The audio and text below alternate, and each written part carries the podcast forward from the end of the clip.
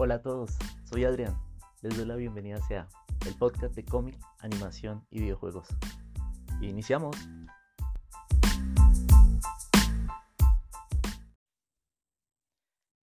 Espero estés pasando un muy buen día. Esta serie de programas las denominé el número uno. En esta hablaré sobre una saga de cómic de manga, la que desglosaré en tres puntos. Una pequeña introducción, un relato del primer número publicado de la obra y una opinión y recomendación si debes leerla o no para este tiempo. Espero te guste. La obra que nos ocupa hoy es The Mars Immortal, publicada en Kill Press, Canadá. Nos presenta esta obra del autor Reed Waits. Él es un dibujante muy conocido por su trabajo con Alan Moore en La Cosa del Pantano. Y como escritor tiene una obra muy interesante. En sus trabajos se dedica a reinventar y explorar los paradigmas tradicionales del mundo del género de superhéroes. Esto se puede ver en obras como The One, donde el gobierno tenía héroes que utilizaba como armas, y la obra que nos ocupa en particular. De Maximortal, publicada entre los años de 1992 y 1993, se encarga muy a su manera en mostrarnos de manera muy entretenida y bizarrísima una reinterpretación de Superman. En esta tiene referencias eh, a editoriales, a política, a la guerra, uf, a muchísimas cosas. ¿Pero de qué trata? Pues iniciaremos en este momento las aventuras de Truman.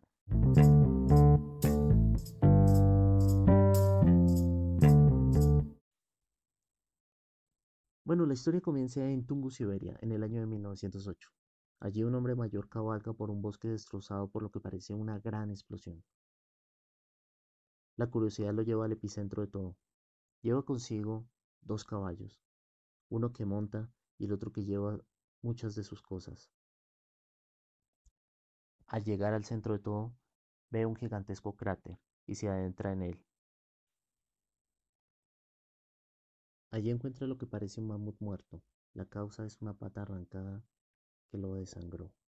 Dicha pata está asándose en una gigantesca hoguera. El hombre desciende de su caballo y corta un trozo con su cuchillo y lo come. Pero escucha algo. Al darse vuelta sus caballos están muertos. Rápidamente corre a la formación de roca más próxima para trincherarse y con su rifle se pone en posición de defensa. Pero de nada le sirve, porque sobre él desciende una enorme mujer voladora desnuda. Calva, salvo por una coleta en la parte superior de su cabeza, sin vello en su cuerpo, una musculatura desarrollada al máximo y unos característicos tres dedos en cada pie. La mujer con su vista láser, lanza sobre el hombre un rayo y destruye su arma y su ropa. Este aterrado corre, pero ella lo alcanza y con ese mismo rayo, de una sola pasada retira todo el pelo y vello sobre el cuerpo del hombre, lo derriba y con una sonrisa íntima con él. Poco después, ella inicia labor de parto. Allí da a luz un embrión extraño, de una forma humanoide, que está contenida en un débil huevo transparente. Con su visión de rayos, derrite piedras sobre el huevo para envolverlo. La esfera formada es arrojada al espacio por la mujer luego de darle un beso. El hombre, que mira todo esto desde el suelo sin comprender, se sorprende al ver que la mujer voladora ahora es un hombre que se aleja volando de él.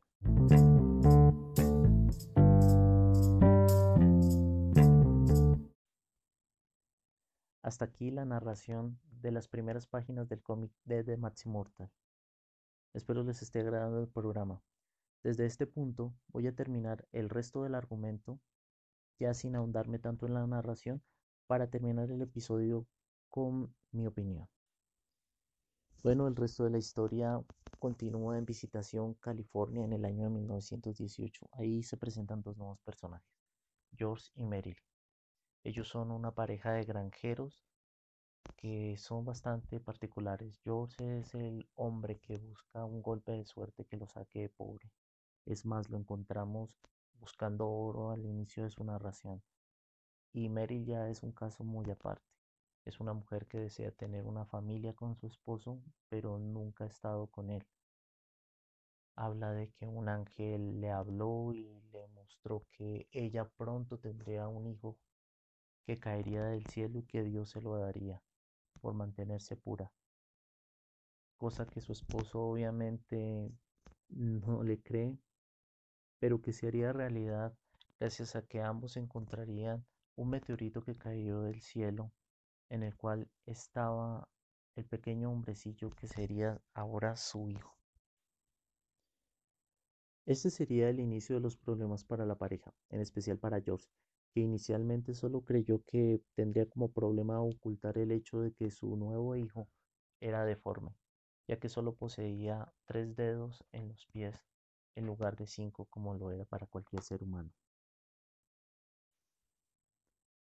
Pronto nuestra pareja de granjeros se daría cuenta de que su nuevo hijo poseía habilidades sobrehumanas.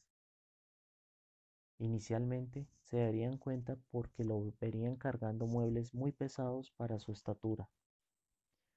Josh viviría esto de primera mano. Al intentar cambiar a su hijo, este se negaría y atravesaría corriendo una de las paredes de la granja, destrozándola por completo. George trataría de detenerlo con sus manos y el niño lo atacaría mordiendo uno de sus dedos, cercenándolo cruelmente.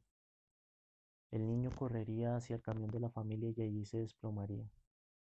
Sin saber qué pasó, lo ayudarían.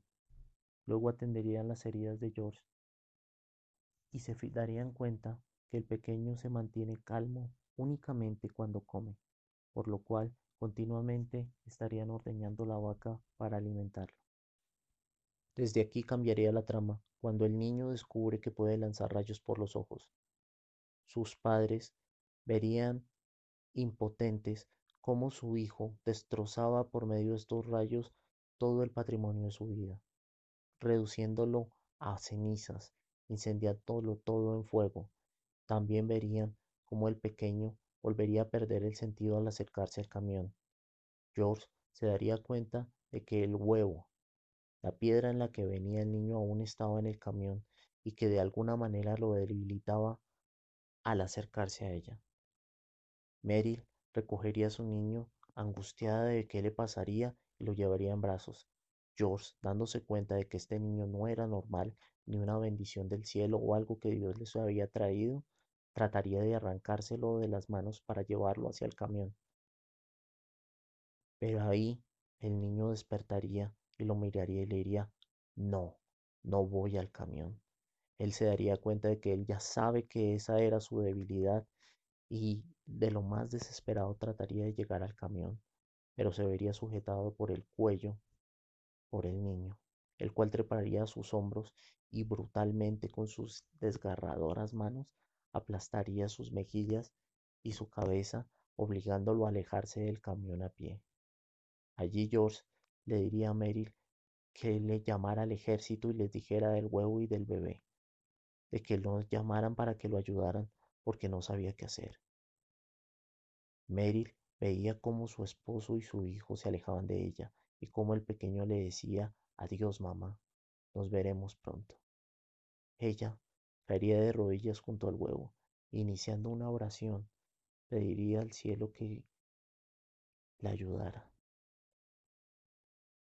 ¿Qué contestaría? Una figura descendería del cielo.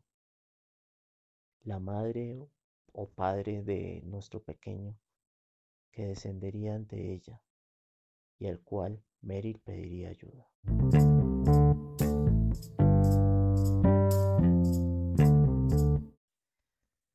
Bueno, hasta aquí el primer número de The Max Immortal. Espero les haya gustado mucho esta historia, como espero les esté gustando el formato de este programa. Mi opinión sobre el primer número. Claramente es una historia de origen del personaje. Nos muestran cómo fue creado, nos muestra cómo llegó a la Tierra, nos muestra cómo fue su primera relación con los seres humanos y nos muestra mucho de su carácter, ya que al ser un infante no conoce diferencia entre el bien y el mal. Es una historia que te pica en su primer número y que por la que quiere saber cómo es que este personaje se va a convertir en un héroe, quién es su madre, de dónde provienen sus habilidades, qué va a ser de este personaje más adelante. Y créanme que si leen la historia se van a ver gratamente satisfechos. Eso sí debo hacer una advertencia, es muy grotesco dentro de su dibujo.